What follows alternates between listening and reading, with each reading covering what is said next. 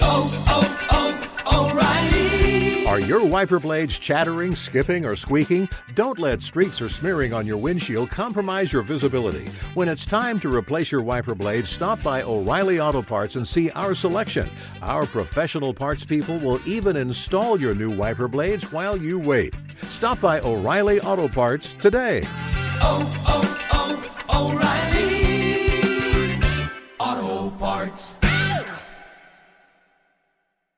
Outdoor adventure won't wait for engine problems. Things like hard starts, rough performance, and lost fuel economy are often caused by fuel gum and varnish buildup. Seafoam can help your engine run better and last longer. Simply pour a can in your gas tank. Hunters and anglers rely on Seafoam to keep their engines running the way it should the entire season. Pick up a can of Seafoam today at your local auto parts store or visit Seafoam Works dot com to learn more. There's nothing like snook hook sets at dawn or catching a tarpon in the moonlight. Find your next fishing trip made easy on Fishing Booker dot com and experience the magic of the Sunshine State or any other destination on your fishing bucket list. Book a blue water adventure in search of sailfish or go snapper fishing with the kids. With over six thousand captains and trips to choose from, planning your next one just got a whole lot easier. Download the Fishing Booker app on the Google Play or App Store, or visit them online at Fishing Booker dot com to book your trip today.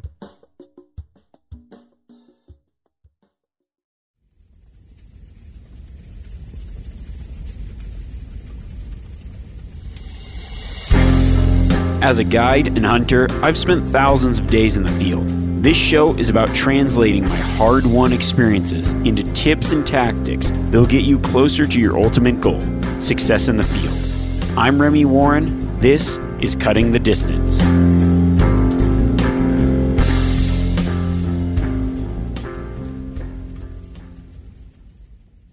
It's springtime. It's a great time of year to be outside and be recreating. After winter's worn off, hopefully some of these quarantine restrictions start lifting and we can get out and enjoy the outdoors. There's so many awesome seasons to take advantage of this time of year. We've got turkey season, bear season, depending on where you live. It's also the start of many great fishing seasons, but overall it's just a great time to be outside. However, there is one season this time of year that I do not like, and that's tick season. If I really think about it, ticks are probably one of the more dangerous things that a majority of hunters encounter just being out, especially in the spring. It's because they're disease vectors for things like Lyme disease, Rocky Mountain spotted tick fever, which can actually kill you, as well as a lot of other diseases that cause sickness and other complications. I mean, ticks can be a huge problem, but there are great methods and best practices for prevention. Over the years, I've developed a system that seems to work really well and just allows me to go into the woods with a lot more confidence. But before we get into that, I want to share a story that involves three things: ticks, giraffes, and paintball guns.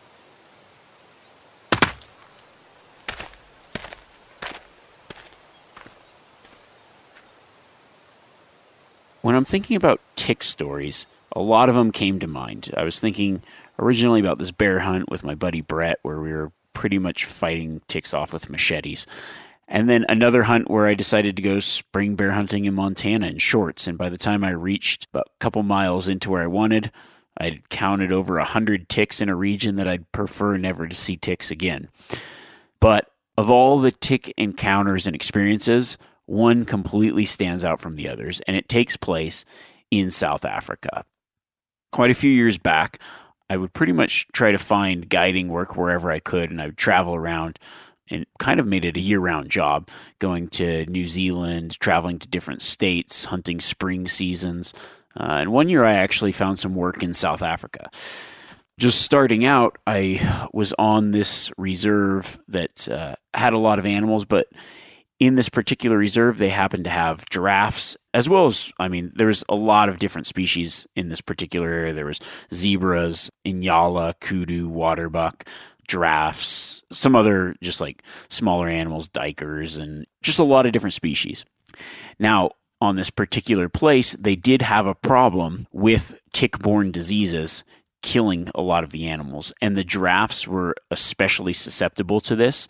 I don't know if it was just their body size, but some of these animals, you would find so many ticks, like in their crotch region, in their armpits. It just looked like these massive growths growing, and they were all from ticks. A combination of disease from the ticks, and then I think just so many ticks getting on these animals. I mean, I just, I couldn't see how they could live.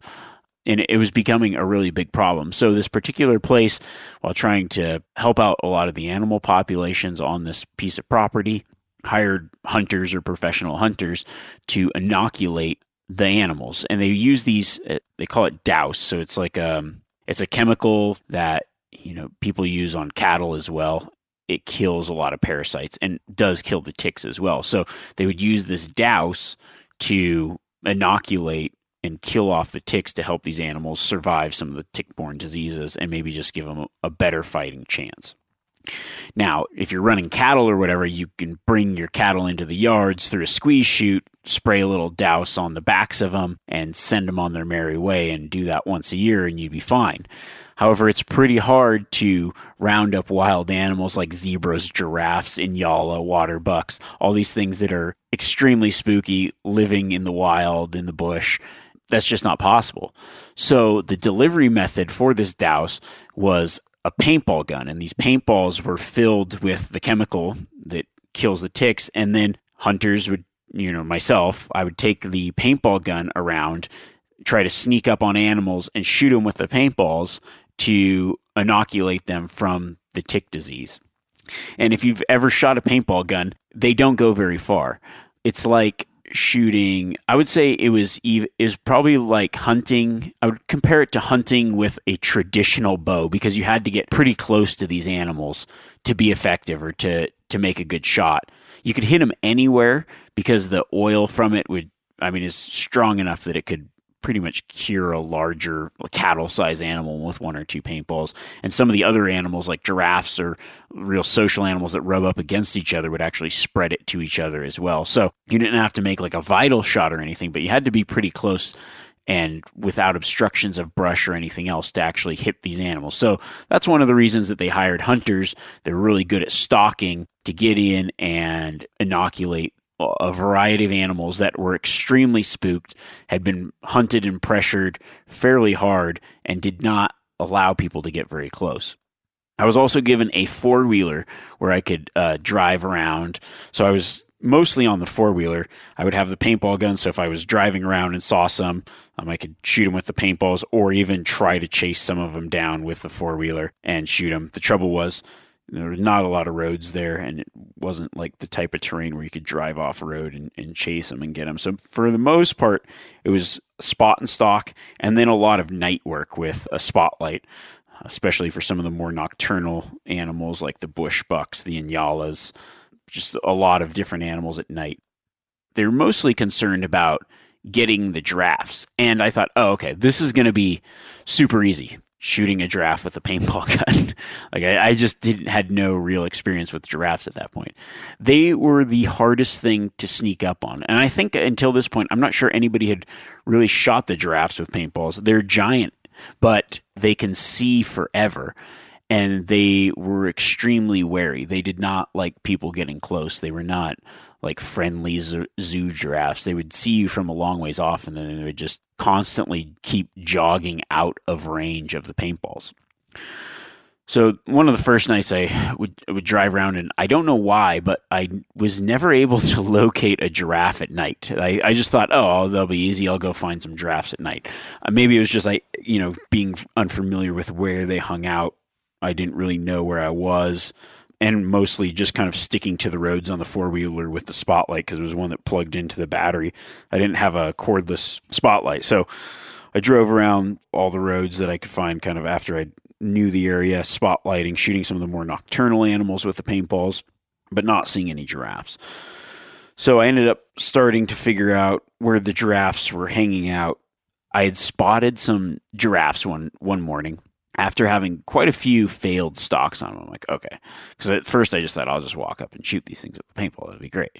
And that was not the case. So I let them calm down. I go stalking some other animals, inoculate a, a water buck, which was like a pretty cool stalk and hunt in some real thick stuff. And then I go back to where the giraffes were and they were feeding. I'm like, okay, cool. So I start sneaking in, and there's about five or six giraffes in this one spot. I'm like, all right, I'm trying to plan out my stalk where I can get through this one little creek where I can get close enough, and they're kind of feeding away, like backs, and really focused on eating this tree. So I'm like, all right, this might be my best chance. To, so I got to shoot as many of these things with the paintballs as I can. I get close, I get lined up, and I'm like, all right, sweet. I think there was five giraffes, and I'm like, all right, I'm going to take these three close ones, and then as the other two come out, I might try to hit them on the run. So I get lined up, I shoot the first shot, hit the... the close giraffe in the butt with a paintball. And I tried, I'm trying to get maybe two paintballs on each giraffe before I move to the next one. So the first one, I pop, pop, got him twice. The next one, pop, pop, got it. But at this point, they hear the gun going off. I'm fairly close and they don't like it. So they start running. I shoot the third one one time. And now they're standing out at a distance, like looking, they're, they're not liking it. And I'm like, guys, I'm just trying to help you out here. And then they start taking off again. I'm like, all right, I can get that one one more time. As I shoot that one, they run into a herd of zebras. I'm just like guessing my yardage, but these I don't have a lot of these paintballs either, and I want to conserve them because I think they're kind of expensive. So I shoot, and I'm thinking, okay, I will definitely hit this giant giraffe out in this flat. The paintball goes over the giraffe and hits a zebra behind it. And I thought that was pretty awesome. How many... I, how many people have tried to shoot a giraffe with a paintball, missed, and hit a zebra? I think that that's very low. Uh, but that was just one of the more fun experiences I've had dealing with ticks, and just a crazy fun and interesting look at how bad the ticks affect the animals there. And I'm thinking, man, I do not want one of these ticks on me, because I saw the damage that they did to large animals and how devastating they were, and the fact that they needed people to come in here and help protect the animals by just trying to kill the ticks.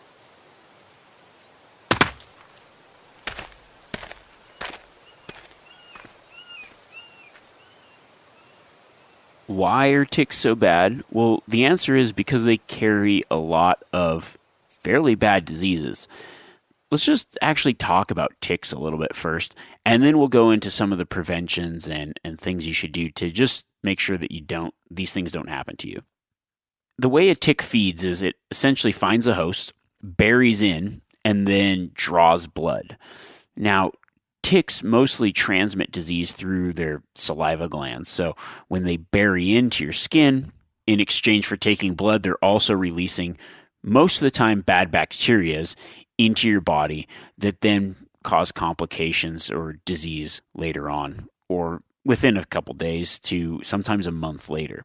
A lot of tick-borne illnesses are very hard for doctors to diagnose because they have similar symptoms, but some of them don't even manifest until a longer incubation time. So if you get bit by a tick, you might pull it out, not think anything, and then a month later get sick and not really correlate that with the tick. But let's talk about a few of the most common diseases that hunters or people get. The first one would be Lyme disease. Now, some of the signs and symptoms of Lyme disease are fever, headache, fatigue. Lyme disease can manifest itself in lots of strange ways. I actually have a friend that got Lyme disease, and it manifested as a form of meningitis, um, where he had to have his brain essentially drained and spinal tapped for antibiotics to be administered. I know quite a few people that actually have contracted Lyme disease, and a lot of people that have had a lot of complications, long-term complications with nerve damage and other things from the bacterial infection years later. But one of the ways to identify Lyme disease, and this doesn't happen, it happens in about seventy to eighty percent of the cases, but it's a bullseye type skin rash. I know people that have got Lyme disease that did not get the rash, and then other people that have gotten the rash, but it was sort of hard to identify at first. So it's not so cut and dry, but the bullseye shape rash, especially after if you know you've been bit by a tick, seems to be one of the more dead giveaways for diagnosing Lyme disease. Now, not all ticks carry Lyme disease. Uh, Lyme disease is carried by black-legged deer ticks. So the type of tick can actually help in identifying the type of disease. One disease that occurs very often where I hunt, and actually in many of the regions where I hunt, they have done studies on this disease, Rocky Mountain spotted fever. It's called spotted fever because a lot of people, within two to four days after they get the fever, develop this really spotty-looking rash. It's kind of like chicken pox looking, but more kind of everywhere, fairly fast, and it just, it looks, it turns your skin spotted. But once you've had that, once you're that late in the disease, it can actually be a very debilitating, even deadly disease. Um, it's been known to kill people. You can get a very high fever. Some of the symptoms include fevers, headaches, the rash, obviously, muscle pain. It can even lead to things like amputation, paralysis, permanent brain damage, just some seriously bad stuff. I just secondhand known a guy that was in the backcountry in Montana. They, one of the guys got pretty sick. They were riding out, and he just blacked out, fell off of his horse. Um, his fever got so hot, he kind of passed out. They got him back in, and it turned out to be Rocky Mountain spotted fever. He had, you know, some paralysis issues. Uh, he was he he ended up recovering from it, but it was a an extremely bad deal. Just within the seven days that he was in there, he almost didn't make it out alive. And then there's one that I th- I think is pretty scary, is this uh, alpha gall from the Lone Star tick, which is actually fairly, more is being looked into it, but it causes you to be allergic to red meat. I've had some people that I know that have contracted this, and hunters, and now they can no longer eat meat, uh, red meat, which I'm like, man, give me Lyme disease or Rocky Mountain spotted fever. Don't give me the one that you can't eat meat from. The spotted tick fever mostly comes from the Rocky Mountain wood tick. And then I was reading recently uh, a study out of Montana talking about Colorado tick fever, which spotted fever and Lyme disease are bacterial diseases. So it's a bacteria that gets in your bloodstream. But the Colorado tick fever, although it's not as dangerous as spotted tick fever, it's not not deadly. It just makes you fairly sick, is a viral disease from the ticks. One study, and actually an area that I hunt a lot, was saying that one in five ticks were infected with this disease. And then of those ticks, about one percent contained spotted tick fever. And it is also very possible that you could be bit by one tick and be given multiple diseases. So with all that information, what we really want to do is not get bit by ticks. There is a high likelihood that if you do get bit by a tick, you can contract some pretty bad stuff. So I think that the the thing that we want to focus on is prevention. And so over the years, especially bear guiding, I mean, I've had a lot of run-ins, a lot of different experiences with ticks, and especially where I guided in Montana, being a study area for Rocky Mountain spotted fever. I knew that, having talked to researchers and things, they're like, yeah, there's a lot of it here. You should be really careful.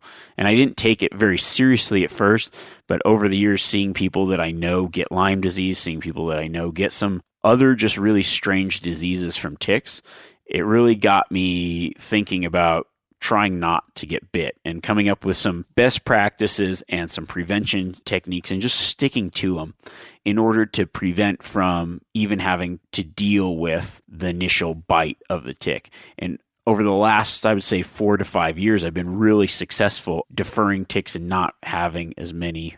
You know, some years I would go and get have as many as twenty plus ticks buried in me. Now, if I get a single tick buried in a season, that's abnormal. O'Reilly Auto Parts are in the business of keeping your car on the road. O'Reilly Auto Parts offer friendly, helpful service and the parts knowledge you need for all your maintenance and repairs. If you're confused about what part you need, like what wipers are going to be the best, what replacement headlights are going to be the best, go into O'Reilly and talk to the people that work there, because they're great and they're super friendly, and they'll get you squared away where you walk out knowing you got the right thing.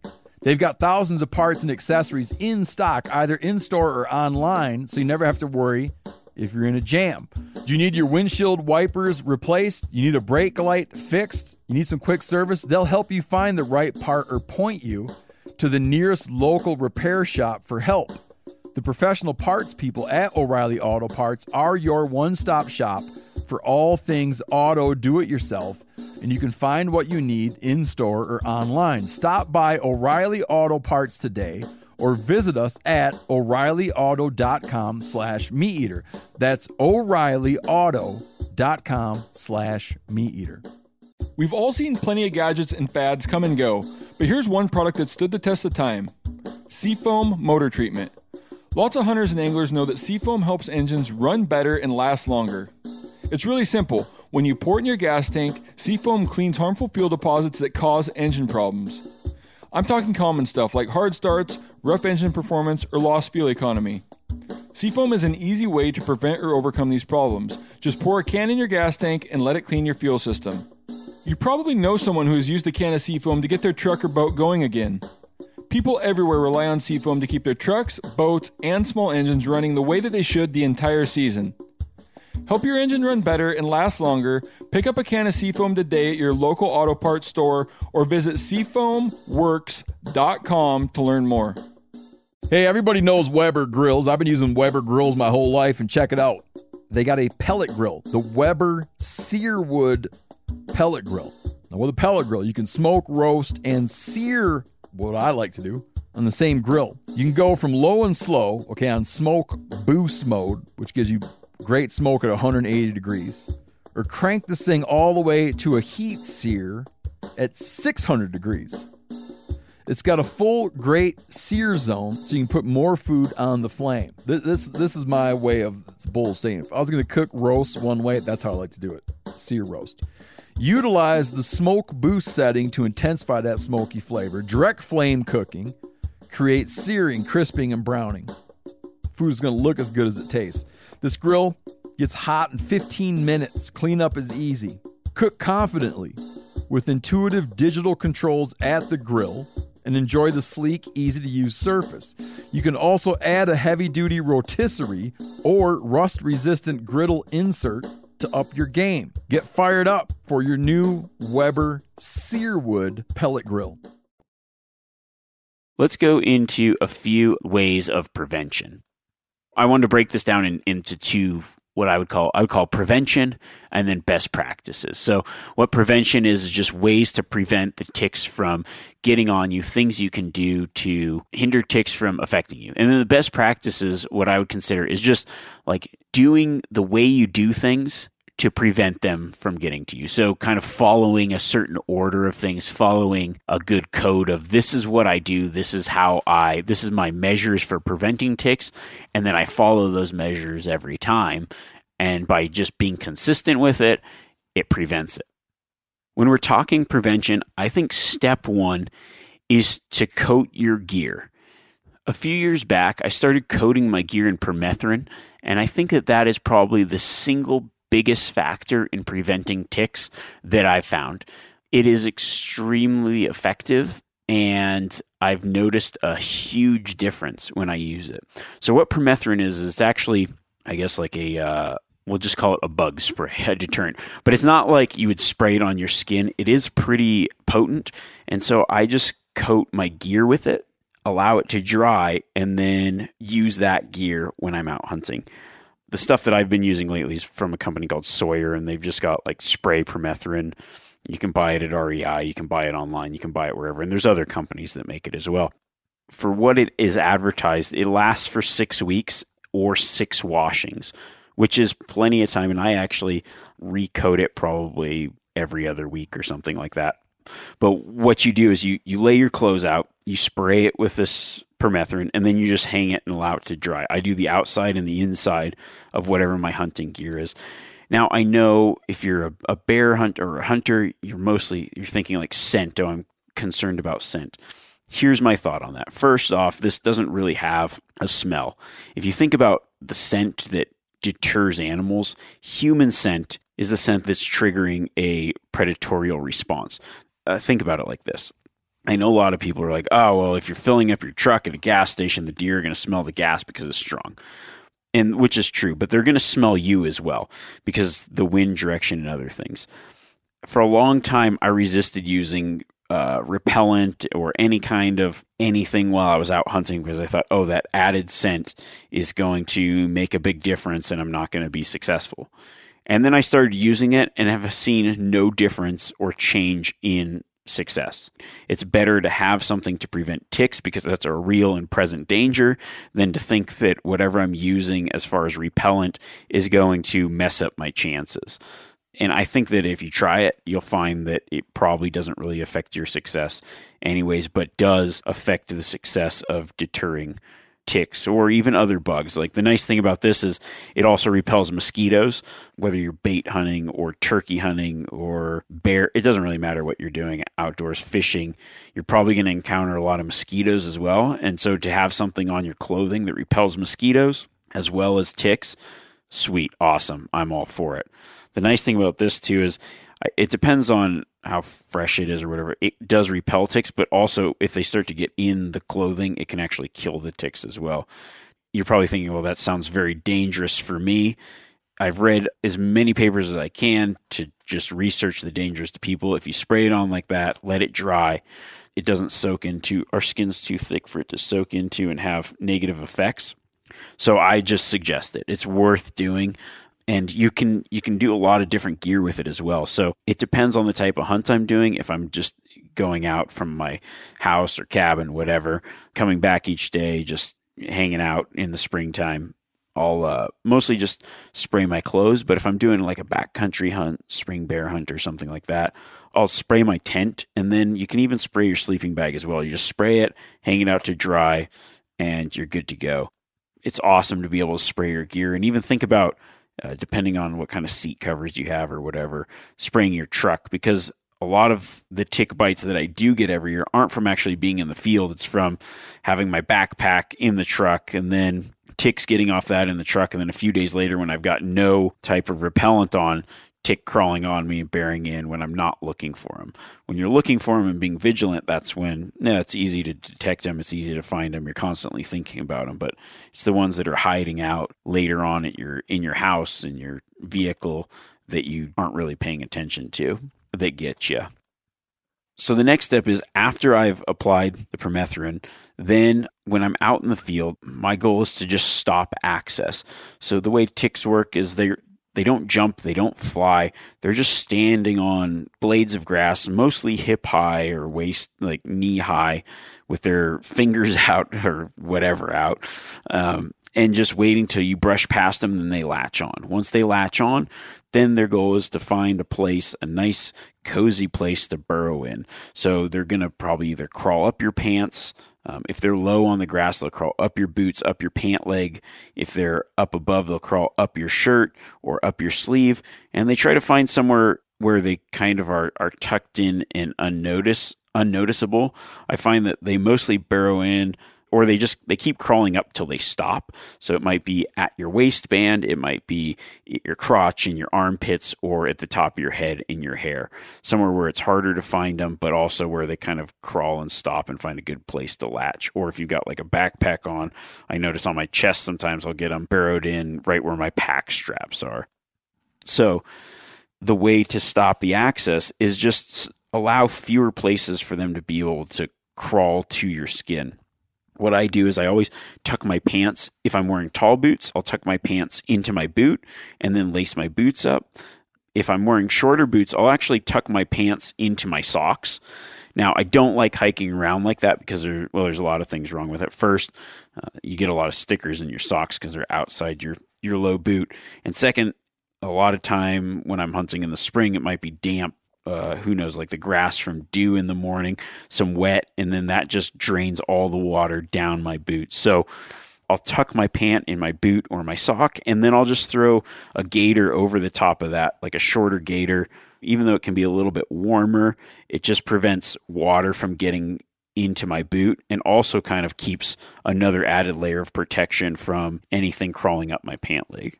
My shirt, I tuck into my pants and wear a belt. It just helps keep everything sealed off. I like to wear a long sleeve shirt, kind of keeps the sun off me, plus just adds a little bit extra layer of protection from the ticks. Then the third thing that I do is I will then spray the openings around my neck and wrists with some kind of repellent. I prefer DEET. There's a lot of different repellents out there.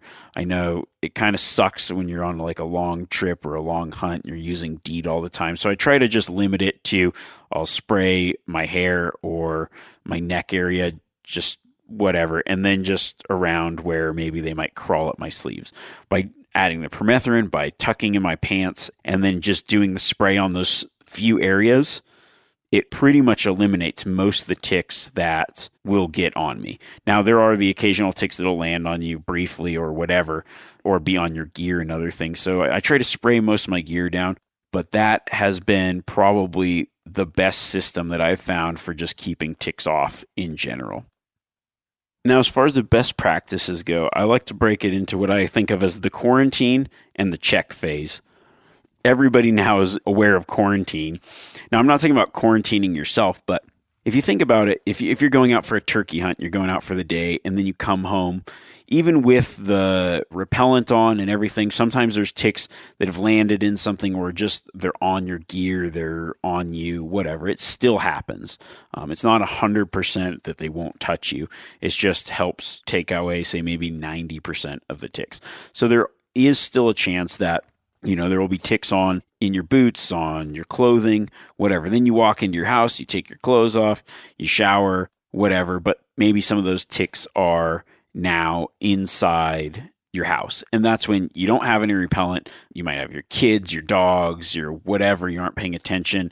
Uh, you might go to bed after showering and pick that tick up at some other point when you aren't thinking about it. And that tends to be the ticks that ended up getting buried, buried into you.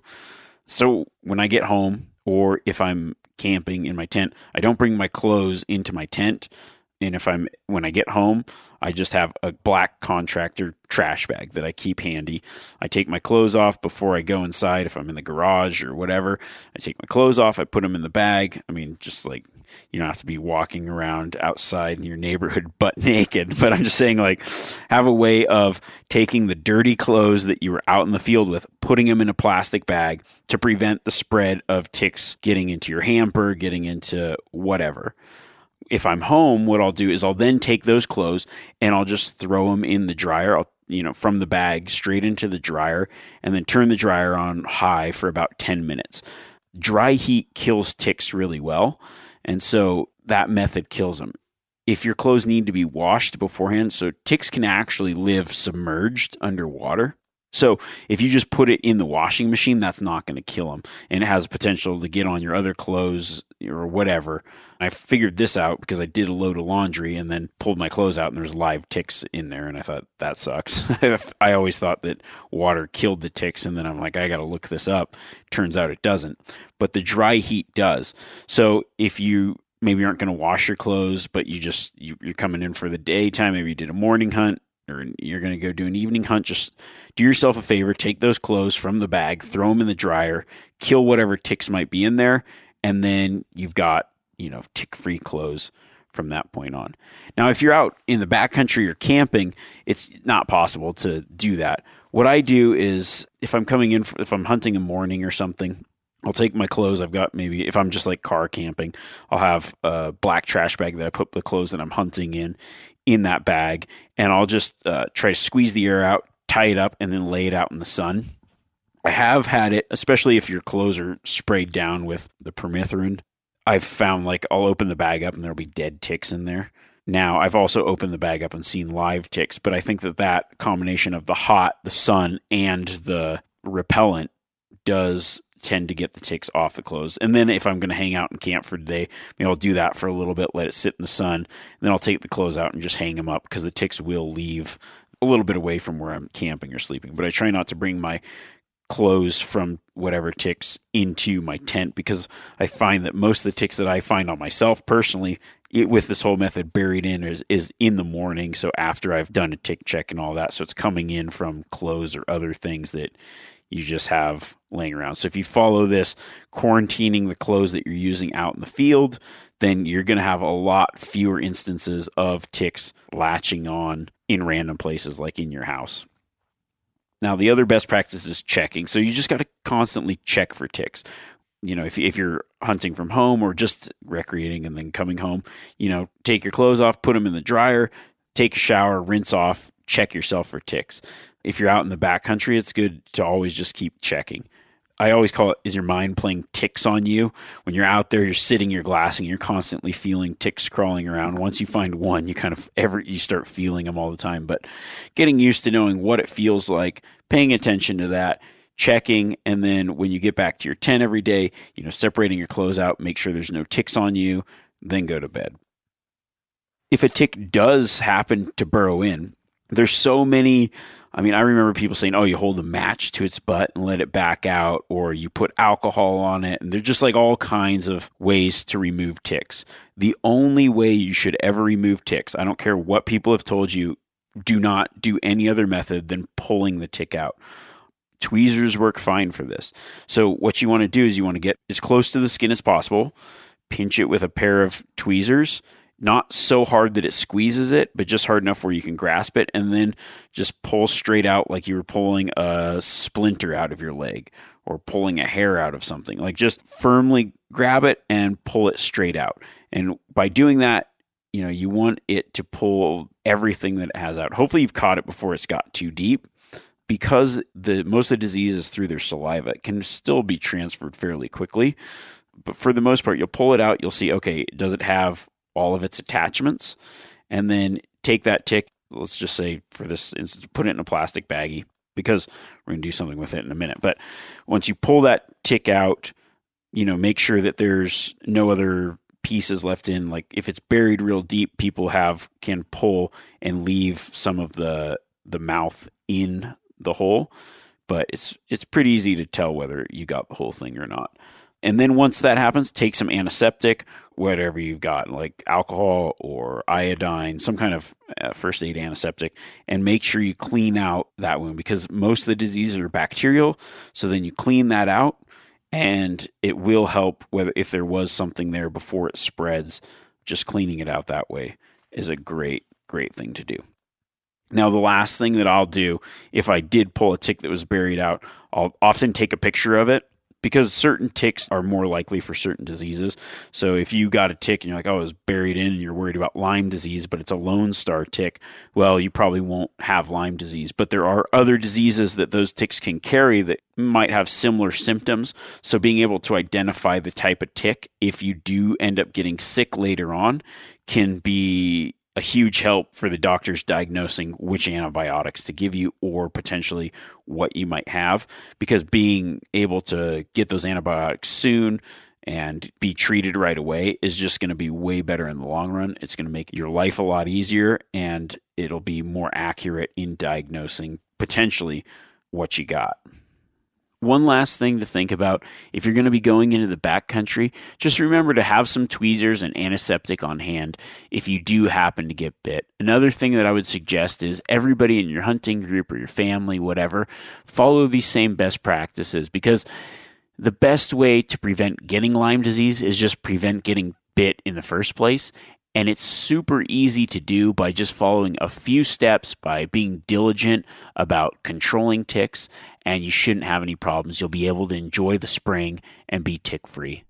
I hope that helps some people. You know, ticks are something you should worry about, but if you just follow a few simple things, you can worry a little bit less and enjoy the experience a lot more.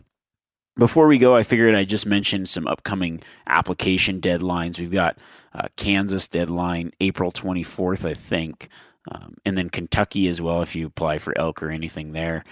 And Idaho, the moose, sheep, goat applications due end of April, May, beginning of May, Montana moose, sheep, goat is due, and then May fourth, Nevada deadline. So if those were something on your list of hunts, time is now. Also, I got a lot of questions asking about, they remembered I did something about applying in other states.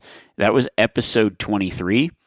So I know it's kind of hard to find because the the way it's labeled um, doesn't really describe it. So a lot of people would listen to it. We're going to go back and re-listen. I got a lot of those this week. So that is, ep- I'm pretty sure it's episode twenty-three. Also, a question came in. Uh, it's from Steve. He says, hey, Remy, heard you're going to talk about tick protection next week. Will that also cover mosquitoes? Yeah, um, the same Chemicals that deter mosquitoes also work with ticks, DEET, uh, the permethrin, other things. So all this stuff is applicable for mosquitoes as well, which is a huge problem in the spring. I know um, the Thermacell, I've used one in South America uh, a while back, and it was an older, I mean, this is like a long time ago, and it worked pretty well. I know a lot of guys use those. That's not really good for tick prevention, but does work for mosquitoes, especially if you're if you're stationary, sitting like in a in a blind or maybe a tree stand, something like that. But yeah, so hope that helps everyone out. Also, we're going to be doing a Q and A coming up, so make sure to shoot your questions over. I've got a lot compiled. Some of them might not get to, uh, might have to push them to the next one. But if you've got any questions right now, shoot them over, because that's it'll either be it'll probably be the first of May, um, but maybe I'll just decide to do it for next week. So shoot those questions over, and we'll get those answered. Um, until next week, don't let your mind play tricks on you. Catch you later.